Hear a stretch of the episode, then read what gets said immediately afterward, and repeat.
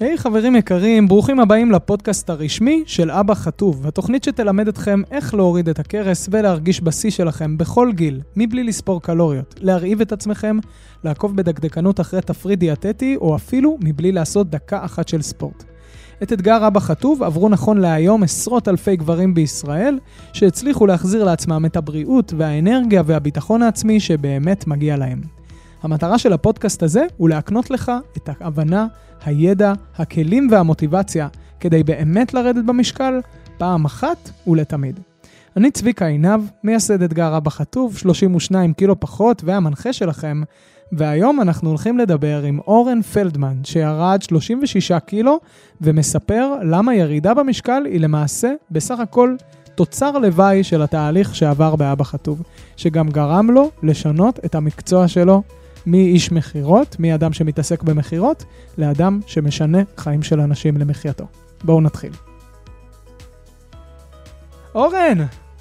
אהלן. היי. וואו. וואו, איך אתה מרגיש? מאוד מתרגש. יופי. אה, פעם ראשונה שאני יוצא פודקאסט. אהה.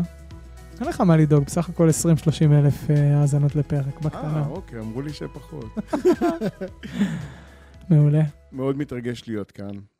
אה, זכות גדולה, באמת. אני חושב שאני בעצמי, שעברתי את התהליך, אז אה, כשהתחלתי אותו, במאי 21 זה היה, והשינוי שעשיתי בחיים שלי, אני באמת באמת חושב ששורה תחתונה, ירידה במשקל זה תופעת לוואי של התוכנית.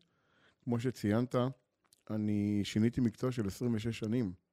זאת אומרת, משהו... ברגים השתחררו, תובנות על עצמי, ואני היום נמצא במקום אחר לגמרי. וואו. ו... כן, אני נמצא במקום אחר לגמרי בחיים שלי. המשפחה מרגישה את זה, הילדים מרגישים את זה, האישה כמובן, חברים שמרגישים שפתאום אני נהנה מהעשייה שלי, מהמקום שאני נמצא בו. אני מאוד אוהב לעשות את הלייבים, כי בלייבים אני מרגיש שאני כמו דג במים. כן. ממש ככה, אני... רק בוא נחבר את האנשים שלא יודעים שאתה מאמן חיטוב של מאות אנשים במקביל. כלומר, היום אתה למעשה מלווה אנשים בתוך התהליך של, הש... של ההרזייה בשיטה האלפטינית. נכון, אוקיי. נכון. ובוא, עם כל הטיזרים הקטנים האלה שאנחנו נותנים לכיוון הפרק, אני רוצה להעביר אותך לרגע אחד ספציפי, רגע ההחלטה, שהחלטת ללכת על התהליך של ההרזייה. תחבר אותי לרגע הזה שאמרת לעצמך, עם כל הסקפטיות, עם כל זה שאני בטוח שניסית דיאטות בעבר, אני הולך להתמסר לדבר הזה. תחבר אותי לרגע הזה, זה תמיד סופר מעניין אותי. מעולה. אני, כל החיים הייתי שמן. תינוק, ילד בגן, ילד בבית ספר, ילד בתיכון, אה, צבא, סטודנט. אני יכול להגיד לך שב... 11 בספטמבר 2011 נכנסתי לניתוח של קיצור קיבה. והניתוח, גם אותו הצלחתי לחרב במרכאות. אני מהר מאוד הבנתי שהניתוח היה בקיבה ולא בראש. ושם היו לי, אה, כמובן שהשנה הראשונה של הניתוח היא סוג של ירח דבש, כי לא משנה מה עושים, יורדים, הגוף בשוק. אבל אחרי שנה בערך אתה מתחיל, אה, בגלל שאתה לא משנה את ההרגלים של הראש, אתה מתחיל לעלות במשקל, וזה מה שעשינו, עשיתי. לשמחתי, לא, לא עליתי את הכל במשקל, אבל הייתי די קרוב למשקל שנכנסתי לניתוח. ואז בחודש מאי, אשתי באה לי עם uh, תובנה מהעבודה, שמישהו אצלה מהעבודה, היא פתאום ראתה אותו והוא רזה, ומה אתה עושה, ואבא חטוף, והציע לי. מבחינתי, זה היה עוד סיבה, עוד גושפנקה להוציא כסף, כי זה מגיע מהאישה. הקשבתי לפודקאסט הראשון שלך, לוובינר הראשון שלך, ואחרי ארבע דקות נרשמתי. וואו. אבל למה נרשמתי? למה? כי הבנתי שאני לא אשם. Mm. זה תפס אותי, זה היכה בי. הבנתי שכל החיים יש את הדופמין שהוא בעצם ניהל אותי. אני מאוד מתרגש שאני אומר את זה, אבל בגיל 50 אתה מבין שאתה לא אשם. ועד אז האשמת את עצמך? חד משמעית, כל okay. אוקיי. פעם מחדש. כל פעם מחדש. הלקאות. זה שאין לך מספיק אה, משמעת עצמית, כוח רצון, המאכלים מנצחים אותי. הלקאות עצמיות מחמיר עם עצמי בצורה שאי אפשר לתאר במילים. כן, קשה עם עצמך? מאוד. מהמם. מאוד נוקשה, מאוד קשה, מאוד מאשים, מאוד נגעל. מאוד נגעל. ו... והבנתי אחרי ארבע דקות שאני לא אשם. ונרשמתי לתוכנית והתחלתי אותה. ועם התוכנית מגיעות תובנות, מגיעות עוצמות שאתה חווה.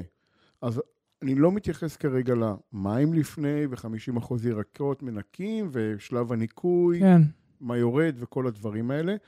אני מדבר על הצד המנטלי. אני הייתי מקשיב כל בוקר לסרטון שלך, כל בוקר, מחכה לו, לשמוע ולהבין, ונזכר תמיד שאני לא אשם.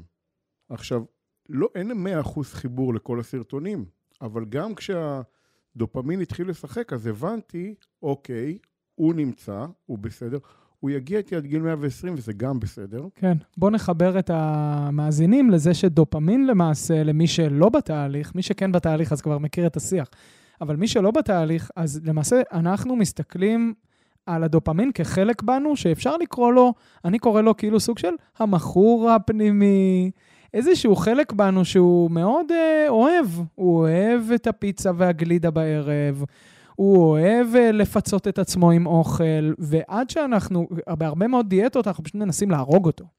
אנחנו אומרים, זה אני מולו, אז הכוח רצון שלי באיזשהו שלב פשוט נכשל.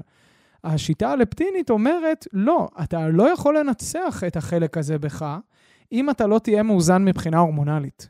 וזה הדבר הראשון שאנחנו מתחילים לעשות, ואז לאחר שאתה מאוזן מבחינה הורמונלית, אנחנו עדיין ממשיכים את התהליך אה, במערכת היחסים אל מול הדופמין, כי אתה יכול להיות מאוזן הורמונלית ועדיין לבחור בפיצה, לדוגמה, כי אתה פשוט חייב לפצות את עצמך, או ככה אתה רגיל להרגיע את עצמך, או שאתה מרגיש מאוד מאוד בודד במהלך היום-יום, וזה עוזר לך להרגיש קצת יותר ביחד.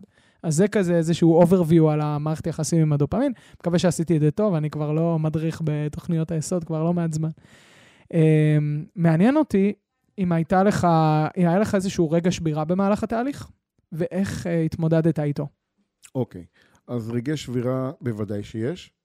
אני יכול להגיד לך שגם היום, כשאני עדיין רוצה להגיע למקום שאני רוצה להגיע אליו, אז יש רגעי שבירה.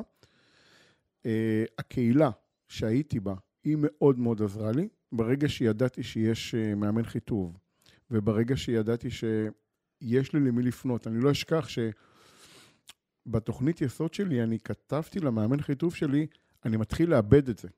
אני מרגיש שאני מתחיל לאבד את זה. עכשיו, אני לא הפתעתי את עצמי, הרי כל החיים איבדתי את זה. אבל הייתי הרבה יותר במודעות ומאוזן בשביל אה, להציף את זה, לשתף את זה, Mm. ואז באמת אה, המאמן חיטוב מאוד עזר לי. לא נשאר עם זה לבד. אני לא נשארתי עם זה לבד, ועד אז נשארת לבד בתהליכי ההרזיה האחרים שעשית? חד משמעית. כאילו, את כל עוד, אני, אתה יודע, אני זוכר שנגיד הייתי עם דיאטנית, והיא הייתה נותנת לי תפריט, והיא הייתה אחת הדיאטניות הטובות בארץ, באמת. אבל כל עוד החזקתי, זה היה בסדר, וכאילו היה בינינו שיח מאוד מאוד טוב. ברגע שלא הצלחתי, מכל מיני סיבות, פיזיולוגיות, הורמונליות, פסיכולוגיות, אחד, לא היה לה פתרונות בשבילי כדי להחזיר אותי חזרה, חוץ מפשוט להגיד לי, זה שווה את זה, קדימה, תעשה היום. נתן לי פתרונות שהם מאוד פיזיולוגיים, ואני הייתי צריך פתרון אחר.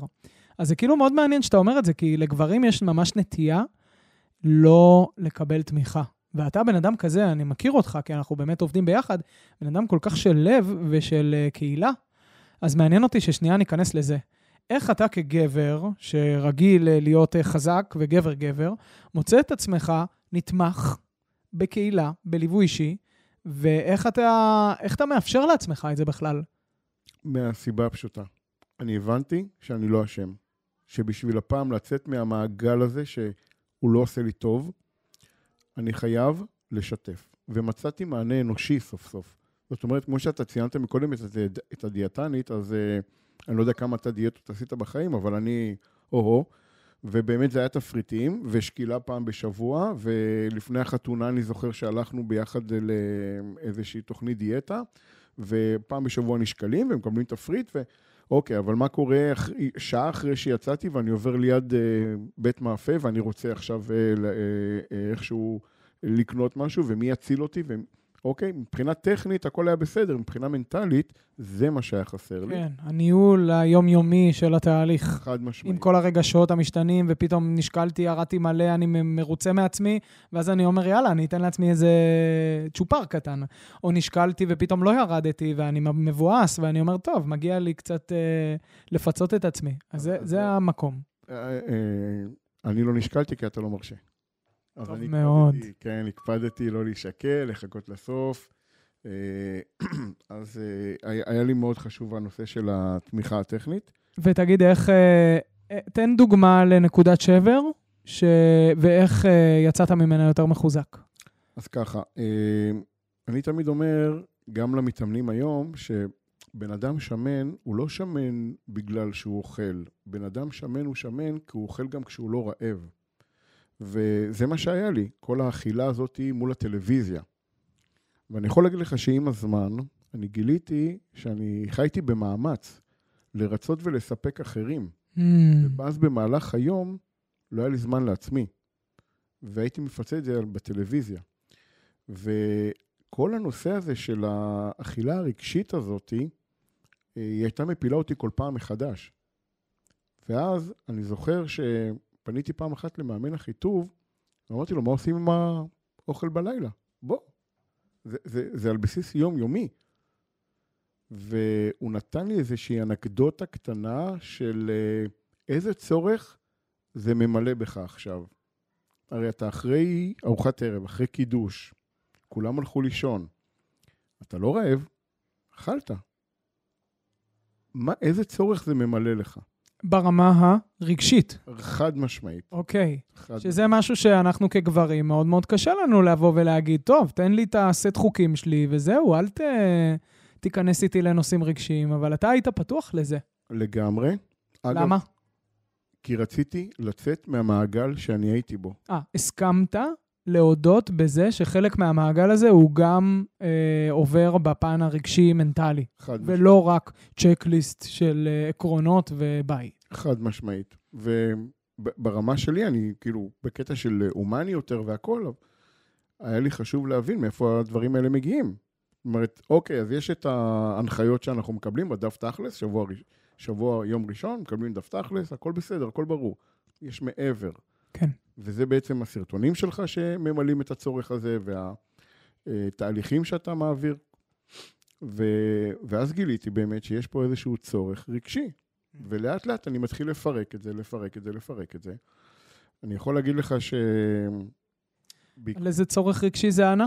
על החיבור לרצון הפנימי. אנחנו uh, מחברים את זה, אנחנו, זה יכול להיות פודקאסט אחר לגמרי, אבל אנחנו מחברים את זה לארבעה צרכים שבדרך כלל הם בחסך שגורמים לאנשים לאכול. אחד זה הצורך בביטחון וודאות ורוגע. שתיים זה הצורך בגיוון וריגוש ואתגר. שלוש, זה הצורך בחיבור לעצמי, וזה מתקשר uh, לפרק הקודם, האמת, עם שחר בן מנשה, שדיברנו על, uh, על בכלל, על אנשים שהם בלב ונתינה, ואז uh, נשאר מה שנקרא כמו סבתא בישלה דייסה, בסוף לא נשאר שום דבר לי. והצורך הרביעי זה הצורך בחיבור לאחרים דווקא, אם אני מרגיש קצת מנותק. אז אתה מדבר על הצורך השלישי, חיבור לרצון הפנימי שלך. חד משמעית. חד משמעית, אני מדבר על שם. אני יכול להגיד לך שבתחום שלי, אני אה, מאוד אה, מוכר, בתחום שהייתי בו, במכירות מאוד מוכר, מאוד מוערך מבחינה מקצועית, אבל אה, אני לא ראיתי את עצמי ככזה, ולא הבנתי את זה אף פעם, עד שפגשתי את הדופמין אחרי ארבע דקות אה, הקשבה לך בפעם הראשונה, ושהתחלתי את התהליך, והליווי שהיה לי, תוך כדי אה, התמסרות שלי ברמה האישית, מתוך רצון לצאת, שוב, מתוך כל המעגל הזה, מתוך כל ה... אה, תשמע, אני הגעתי לתוכנית בתוך מוטיבציית כאב מטורפת, מטורפת, ו- וזהו, וזהו. עכשיו אתה רוצה להיות נאמן לעצמך, אתה רוצה לעשות משהו עבורך. יש לי ילדים, ילדים גדולים. מה המוטיבציית הכאב המטורפת שאתה הגעת איתה לתוכנית? נסעתי ביום אה, שישי אחד לקניות, סידורים, החניתי את האוטו, ואני חוזר וחסם אותי הרכב, אה, ואני לא יכול להיכנס לאוטו. עכשיו, אה, כל בן אדם נורמלי אחר מנסה להיכנס מהצד השני, נכון, יהיה לו קצת קשה, אבל אני לא יכולתי. ואני זוכר שעמדתי שם, חסר אונים, וזו הרגשה נוראית שאתה לא יכול לעזור לעצמך, ואני עוד שם, עומד שם ומחכה 45 דקות שיבוא הבן אדם ויזיז את האוטו, וואו. והתגובה שלי אליו הייתה פשוט נוראית. אה, אתה כעסת עליו? בוודאי. אה, אוקיי. איך אתה... איך אתה... כאילו השלכת את מעז? הכאב שהיה לך על עצמך, עליו. חד משמעית, התגובה הייתה נוראית, אהה. נוראית. אבל אה, אחרי שנרגעו הרוחות, נכנסתי לאוטו, ואז אתה אומר לעצמך, זהו, זהו.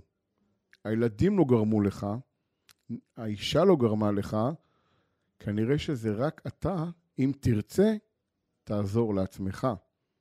תשים את עצמך בפרונט, בראש סדרי העדיפויות. מה היה כל כך טראומטי ברגע הזה, שגרם לך לשים את עצמך בפרונט? חוסר אונים. זה כאילו לעמוד עירום, ואנשים מסתכלים עליך. אה, הבנתי. פשוט חסר חווית-. חווית השפלה, קצת, קצת, הרבה. כן, קצת. כן. השפלה מאוד מאוד גדולה. אהה. אה, התביישתי בעצמי. אתה יודע, נכנסתי אחר כך לאוטו, אני מסתכל במראה, כי מה זה אומר עליך? שמה, ש... שאתה בסיטואציה הזו ואתה חסר אונים. אתה יודע, אני מסתכל על הסיטואציה שבה היא הייתה נקודת מפנה שלי, שזה היה לעמוד בשידור חי יום שישי בבוקר עם אברי גלעד ולקבל טוקבקים ארסיים של אנשים שאומרים, מי אתה בכלל שתגיד לי איך להוריד את הבטן? אה, בוא תוריד את הכרס שלך. ובתור בן אדם שמאוד אכפת לו מהמותג הפרטי שהוא עצמו, זה היה לי שבר. אני הרגשתי הכי צבוע, הכי כישלון. אני אמרתי, איפה אני ואיפה הקריירה שרציתי, ולהשפיע על אנשים, אני אפילו לא מצליח להשפיע על עצמי. אז זה היה המקום הכי חזק והכי כואב שלי שהביא אותי לתהליך ההרזיה. אז מעניין אותי מה, מה זה אומר עליך שאתה עומד שם, ואתה לא מצליח לעזור לעצמך. לוזר. מה זאת אומרת? אגב, זה, זה כל החיים היה ככה, אבל היה שם משהו בנקודה הזאתי שגרם לי להרגיש ולהבין שאני אה, אה, לוזר, אפס, אה, you name it, וואו. כל המילים הקשות האלה. כן. ו... וזהו, מפה אורן ואני, יחסינו לאן? בוא. זה מעניין, כי אתה אומר שהיית מאוד מאוד קשה עם עצמך, וביקורתי לעצמך, וזה גרם לך לתוצאות פחות טובות עם השנים. כאילו מצד אחד כן, אולי בקריירה, אולי במקומות אחרים, אבל כאילו על הגוף שלך לא. ואז היה איזשהו רגע שכאילו, זה אפילו לא היית קשה עם עצמך, אלא הסתכלת על האמת בפנים ובמראה באמת, ואמרת לעצמך, אני אוהב אותך, אבל אתה, אתה לא, אתה לא, אתה לא בכיוון, אחי. לגמרי. כזה, כאילו, איפה, לאיפה הגעת? כזה. יש לי ממש תחושה, תחושה בגוף כזה, אני ממש מרגיש את, בדיוק על מה אתה מדבר, כי אני גם חוויתי את זה אצל אברי. אה, לאיפה הגעת? איפה, איך אתה הגעת לדבר הזה? כי אני חושב שאתה כן בן אדם עם הערכה עצמית גבוהה. היום, היום. היום. אז לא? אז לא. אה, אוקיי, פחות. הרבה פחות. הרבה פחות. אנשים היו אומרים לי, למה אתה כל כך נוקשה עם עצמך? אני, Mm. אני במקצוע שלי אה, קונדיטור, והייתי מוציא עוגות, הייתי מוציא קישי מהיד, והביקורת שלי כלפי עצמי הייתה כל כך קשה, שאני לא צריך שאתה תגיד לי אם זה טעים או לא טעים. כן. אני לפי המראה אני יודע אם טעים או לא טעים. והייתי מקבל קומפלימנטים, אבל אם זה לא היה מושלם, אז זה לא. ולמדתי לרכך את עצמי קצת. אני בכלל... במהלך התהליך הזה, גם, בוודאי, בוודאי. כן. אגב, אני, אני למדתי שיש בקשת אה, עוד צבעים חוץ משחור ולבן, ואני למדתי שלא הכל תלוי בי, ואני למדתי שאני אה, צריך לעשות את הכי טוב שאני יכול, וכל ערב שאני מסתכל על עצמי במראה, אני שלם עם עצמי במאה אחוז, שעשיתי את כל מה שיכולתי, ואז אני הולך לישון, וואו. בצורה כזאת רגועה, ושלווה כמובן. וזה, שוב, אני, אנחנו חוזרים לאותו מגרש חניה באותו יום שישי, זה מה שהיכה בי. זה מה שנתן לי להבין, אורן, עד כאן, זהו. זהו. אתה לא רוצה יותר שיראו אותך ערום.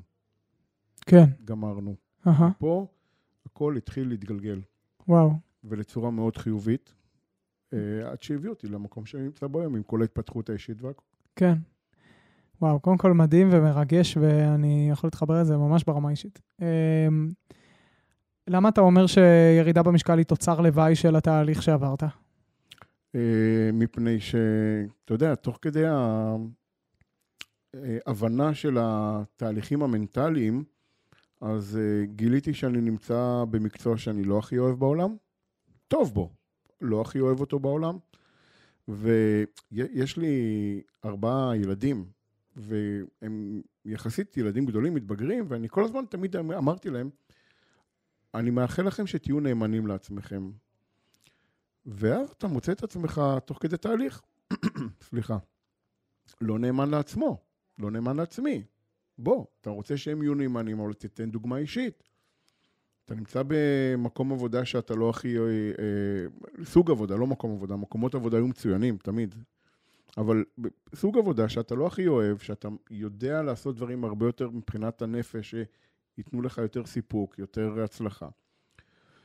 חיפשתי אלטרנטיבות, ומצאתי לא כל כך טובות, עד שהגיע אותו יום אה, שישי אחד, שאני רואה הודעה בפייסבוק, ואשתי אומרת לי, שלח קורות חיים, אמרתי לה, מה, אני מכירות, לא קשור, מה קרה? מפה שלחתי.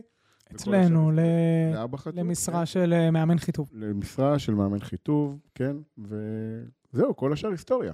ותגיד, לא היה לך רגע אחד שאמרת לעצמך, אני? מאמן חיטוב? אני? כאילו, אני תמיד הייתי שמן, מה הקשר? בטח, בטח שזה היה, זה... אה, אבל ישר נתתי לעצמי חמש הוכחות שאני כן יכול להיות מאמן חיטוב. אני ואני מאוד נהנה מזה. אז אני ראוי להיות במקום שאני נמצא בו. אני מקבל פידבקים חיוביים מהמתאמנים, אני מקבל פידבקים חיוביים מהצוות שעובד איתי. אה, זהו, למה שאני לא אהיה? אני בעצמי בתהליך, אני כן רואה אה, תוצאות, ולא רק במשקל. זאת אומרת, הרבה פעמים כשאני מקבל שאלה ממתאמן, או הוא משקף לי משהו, אז אני אומר לו, אוקיי, שנייה. בוא נשים רגע את התפריט בצד, בוא נשים רגע את המשקל בצד, עזוב, זה בסדר. אגב, אני עם כל המתאמנים מוכן תמיד להתווכח בקונוטציה הכי חיובית, שזו לא דיאטה, חד משמעית. אני יודע מה זו דיאטה. אני יודע מה זה להיכשל בדיאטה. מה זה דיאטה? כל פעם מחדש. בשבילך? דיאטה בשבילי זה אה, התמקדות בפן הפיזי בלבד. הבנתי. שם אני לא נמצא. הייתי. הייתי, אני מזכיר לך, ניתוח קיצור קיבה. כן. הלכתי להחריב, אוקיי? איפה אנחנו מבינים מאיפה אנחנו אוכלים גם כשאנחנו לא רעבים, אוקיי?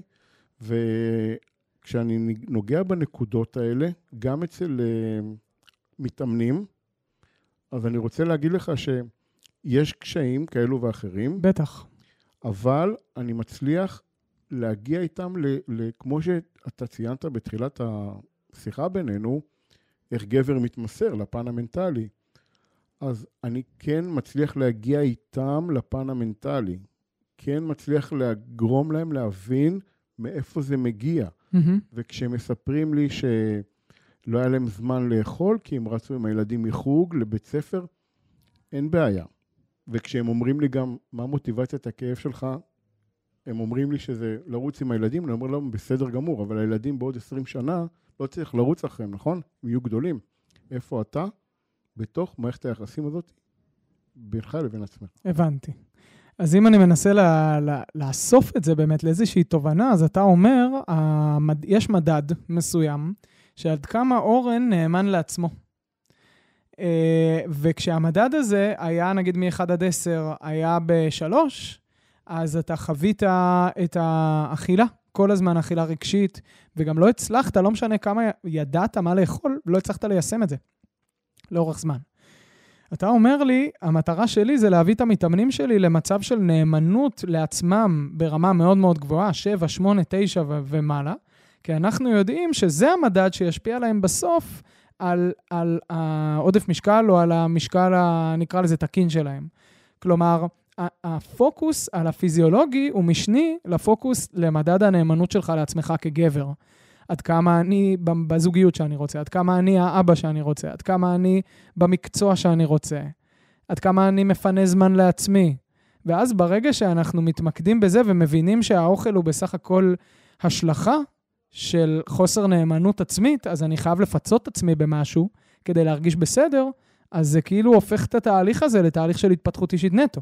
אני אהיה נאמן לעצמי, אני ארד במשקל. אני לא אהיה נאמן לעצמי, אני לא אצליח לשמר על התוצאות. נכון? כן, בגדול כן, בגדול כן. שוב, זה מעבר לנאמנות, זה להיות אה, אה, מודע ללמה הדברים קורים. מבחינת התהליכים הפנימיים שקורים לנו. אצלי זה התחיל מתוך רצון להיות נאמן לעצמי. אז uh, ההתפתחות הובילה לזה, להחלפה של מקצוע בחיים. אצל אחד זה יכול באמת, פתאום הוא מגלה שהזוגיות הזאת שהוא כל החיים שלו נמצא בה, היא לא טובה לו. וזה גם בסדר. אבל uh, יש פה את הקטע של להיות נאמן לעצמך, וברגע שאתה, אני חושב ככה, ברגע שאתה נאמן לעצמך ואתה מבין מאיפה זה קורה, הדברים, אז uh, אצל אחד זה בא של מי שנמצא איתנו, זה בגלל... Uh, קריירה, הנתיב הקרייריסטי שלו הרבה פעמים. כן, וגם על קטע של המשקל, שזה כן. בא לידי ביטוי במשקל. אז הוא מבין, ואז הדברים מתחילים להתאזן. לכן, אני מקפיד באמת להגיד תמיד, זו לא דיאטה, והירידה במשקל זו תופעת לוואי במרכאות כמובן, כי בסופו של דבר לשם זה התכנסנו. ברור. אבל בוא, בוא, בוא נעשה את זה כמו שצריך, בשביל לשמור על זה for life. מדהים. אתה יודע, תמיד מסקרן אותי, למה לפני 100-150 שנה או 70 שנה לא היו כל כך הרבה אנשים בעודף משקל? אז אנחנו יודעים את התשובות. נקרא לזה on the surface, על פני השטח. על פני השטח אומרים, טוב, אה, הרבה פעמים אנשים פשוט עשו יותר ספורט. אז אגב, אה, או זזו יותר. אז אגב, התשובה היא לא נכונה. כאילו, יש מחקרים ענקיים שבוצעו, נגיד, על שנות ה-70 וה-80, לעומת שנות ה-2000, וכמה אנשים שרפו במנוחה, בפעילות גופנית אה, יומיומית, וזה בדיוק אותו דבר, או אפילו יותר גדול היום מאשר פעם, בגלל כל מיני סיבות. אגב, בגלל עלייה גם חדה במסת השריר לבן אדם הממוצע, סתם כדוגמה. אבל אה, מעבר לזה, אני חושב שפשוט אה, בעבר, האוכל, נקרא לזה מפצה, הוא לא היה כל כך אה, שכיח כמו היום. אבל עדיין היו, אה, נקרא לזה התמכרויות פיצוי כאלה ואחרות, כמו הימורים, אה, כמו אלכוהול, שהיה מאוד מאוד חזק, והרבה פעמים פשוט התפרצויות זעם, או דיכאון, או דברים אחרים. כאילו הבעיה הזאת שהובילה אנשים לפצות ולהתמכרויות, הייתה שם תמיד. היום ההתמכרות התורנית זה התמכרות לאוכל. אבל בעתיד זה יכול להיות התמכרות, כמו שאנחנו רואים היום אה, בני נוער, גם מסכים וכל הדברים האלה, רשתות חברתיות. לגמרי. כן, מקסים, אבל אני ממש אוהב את זה, איך אתה לוקח את התהליך הזה לאמת הכי מזוקקת שלו. תדע מה באמת עובר עליך, אה, ת, תחנך את עצמך שזה לא אשמתך, ותהיה נאמן לעצמך בתוך התהליך הזה. זה כאילו מבחינתי ה... נקרא לזה, הדברים הכי חשובים, התובנות הכי חשובות מהפרק הזה. אני אגיד לך עוד משהו ברשותך. בטח. ציינת מקודם את הקטע של הספורט, אז uh, הנה, אני פה נמצא בתהליך, לא עשיתי ספורט. הדבר היחידי שאני עושה זה הליכות. אני צועד בסביבות ה-28 קילומטר בשבוע, אבל בשביל הראש, בשביל הנפש. אני שם לי מוזיקה שאני אוהב, ואני פשוט הולך, לא בשביל עכשיו אה, ללכת מהר בקצב גבוה, בשבילי, בשביל הנפש. אז מי שחושב אה, שספורט אה, גורם לירידה במשקל, אז זה לא, וזה ממש ככה. ולגבי מה שהורג אותנו היום, זה השפע. פעם היה חוסר הורג אותנו, היום השפע. אתה, אתה נכנס ואתה רואה מה הולך ברשתות שיווק, ואתה פשוט מתחיל להתבלבל, אתה לא יודע מה לקנות, הכל עתיר סוכר. ויכול להיות מה שציינת, שלפני 40 ו-50 שנה לא הייתה את המדבקה אדומה, אז אנשים היו, אתה יודע... סיגריות, כן, היה, היה התמכרויות אחרות, אבל מדהים שגם הליכה... סליחה שאני כותב, כן? אני אה, הפסקתי לעשן אחרי 21 שנים. וואו, במהלך התהליך? לא, לא, זה... לפני? כן. מדהים. כן. וואו, טוב, אז אתה נותן לעצמך מתנות אחד אחרי השנייה. לגמרי, לגמרי. פתאום אתה מגלה ש... החיים יפים, ויש עוד צבעים בקשת, ויכול להיות יותר טוב, ויותר נחמד, והשמש זורחת, וכאילו, מה? כן. רק, רק בוא נרצה, רק בוא... אני חושב שהגעת למוכנות. Uh, you reach rock bottom, מה שנקרא, עם התהליך הזה שעברת ביום uh, שישי בצהריים. והיופי הוא בעיניי זה שהפכת באמת מה, מתחושה שאתה לוזר לווינר אה, אולטימטיבי. חד משמעית. לגמרי. כאילו, אני ממש רואה תהליך אה, שינוי זהות מטורף שעברת. היום אתה לא מסתכל על עצמך כווינר, כלוזר. חד משמעית לא. אה, אני יכול להגיד לך שהיום אני כבר הרבה יותר במוטיבציית עונג, ואני עובד חזק על מוטיבציית הזהות שלי. לראיה, היום כבר כשאומרים לי, אני חושב שאתה אמרת לי פעם, אתה חתיך, אז אמרתי לך, תודה. אמרתי לך, אתה יודע, פעם הייתי מסתכל כאילו, בוא, זה אני, לא? כן, אבל אני אומר היום תודה. אני הרבה יותר אוהב להסתכל על עצמי במראה היום, ואני מרגיש, שוב, שאני במקום אחר לגמרי ממה שהייתי לפני חודש מאי 2021. איזה כיף. לגמרי. אה, שאלה אחרונה, האם יש מישהו בקהל שמסתכל עלינו עכשיו, ומאזין לפרק הזה, והוא קרא לו שבוע שעבר, או לפני שבועיים, לפני חודש, לפני חצי שנה, את הנקודת שבר הזאת ש... שאתה דיברת עליה, אבל הוא אמר לעצמו, הפרשנות שלו בראש הייתה, אני לא, בכל, בחיים לא אהיה מסוגל להשתנות, אז זה גם ככה לא משנה. כאילו, זו הוכחה לזה שאני בחיים לא אשתנה, כי, כי עד עכשיו לא השתניתי, אז זה גם ככה לא יעזור. מה היית אומר לו? הוא כאילו לקח את אותה סיטואציה, כמו שהייתה לך, כהוכחה לזה שאין לו שום סיכוי. מה היית אומר לו? בתחום של המכירות, תמיד היה לי מוטו שהייתי אומר, תנסה, מקסימום תצליח. אז אם אתה הגעת למוטיבציית כאב, כמו שאתה שמעת ממני, כזו או אחרת, אבל אתה הרגשת באמת את הכאב שאני תיארתי, לא לחשוב פעמיים. לא לחשוב פעמיים. ולא להתמקד במשקל. אנחנו הרבה פעמים מוצאים את עצמנו שבשבוע 6 או 7 של התהליך, של תוכנית היסוד, אנשים מתחילים לדווח על המשקלים. חבר'ה, אני אומר להם דבר אחד, תיזהר, אני אגלה לצביקה, הוא לא מרשה. לא נשקלים, משנים את, את, ה, את האני שלנו, את, ה, את המנטליות שלנו, את ה... אה, אה, מתחילים ללמוד לנהל את הדופמין. והיום אני בהרבה הרבה יותר ביחסי שלום איתו. הרבה יותר. וואו, איזה כיף. הלוואי שמלא מלא מלא אנשים uh, יעשו את התהליך uh, שאתה עשית. גם ברמה הפיזיולוגית, אבל בעיקר ברמה המנטלית. כאילו, אתה, אני מסתכל עליך ואני רואה בן אדם שתופס מעצמו, ובו זמנית צנוע ברמה חבל על הזמן. משתדלים. ממש, ממש. אני יותר משמח, באמת. ממש. זה באמת, תודה רבה תודה רבה לך, תודה רבה לכל מה שקורה פה. באהבה, כן, בדיוק. אה, אני הרבה פעמים בתקופה האחרונה אומר, לא מאשימים את זה שהדליק גפרור באמצע היער בזה שיש איזו שריפה, מאשימים אותו.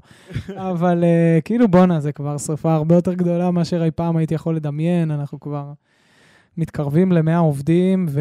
ושליחות פשוט אה, מטורפת, ואו-טו-טו במגזר החרדי, הערבי, חו"ל. לגמרי זה. יאמן.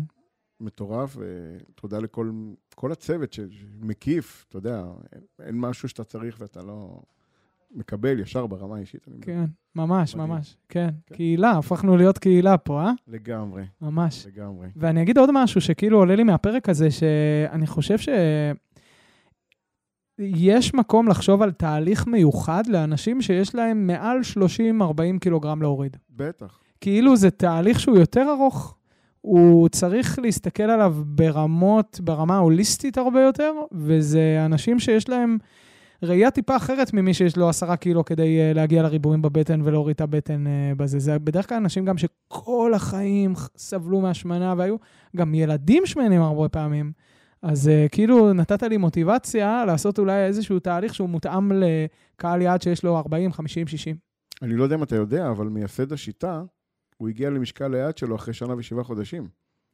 זאת אומרת שבוא. אה, אתה מכיר אותו? כן, קצת.